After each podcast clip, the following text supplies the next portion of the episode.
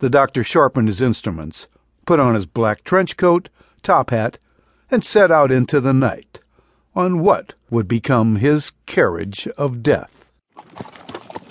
Doctor Moorehead rode his black carriage of death, dressed head to toe in black, through the foggy streets, with his blades sharpened, ready to cut into a lady of the night's soft, pretty flesh.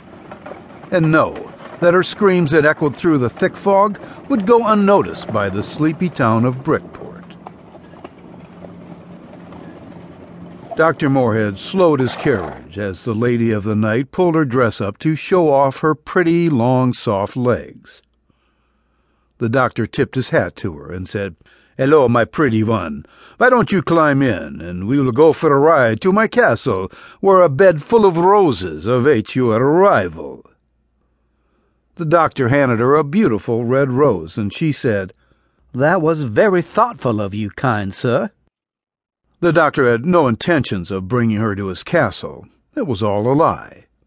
She stepped up into the carriage, and the doctor closed the door to his carriage that creaked like a coffin that was slowly being closed.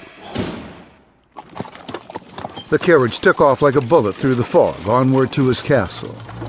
But he had other plans for the lady of the night on the cold, foggy brick streets of Brickport, and returning to his castle of ruins wasn't one of those. Displaying his gruesome act for the townspeople and the constable was all he had on his mind, which would leave them wondering who could do so.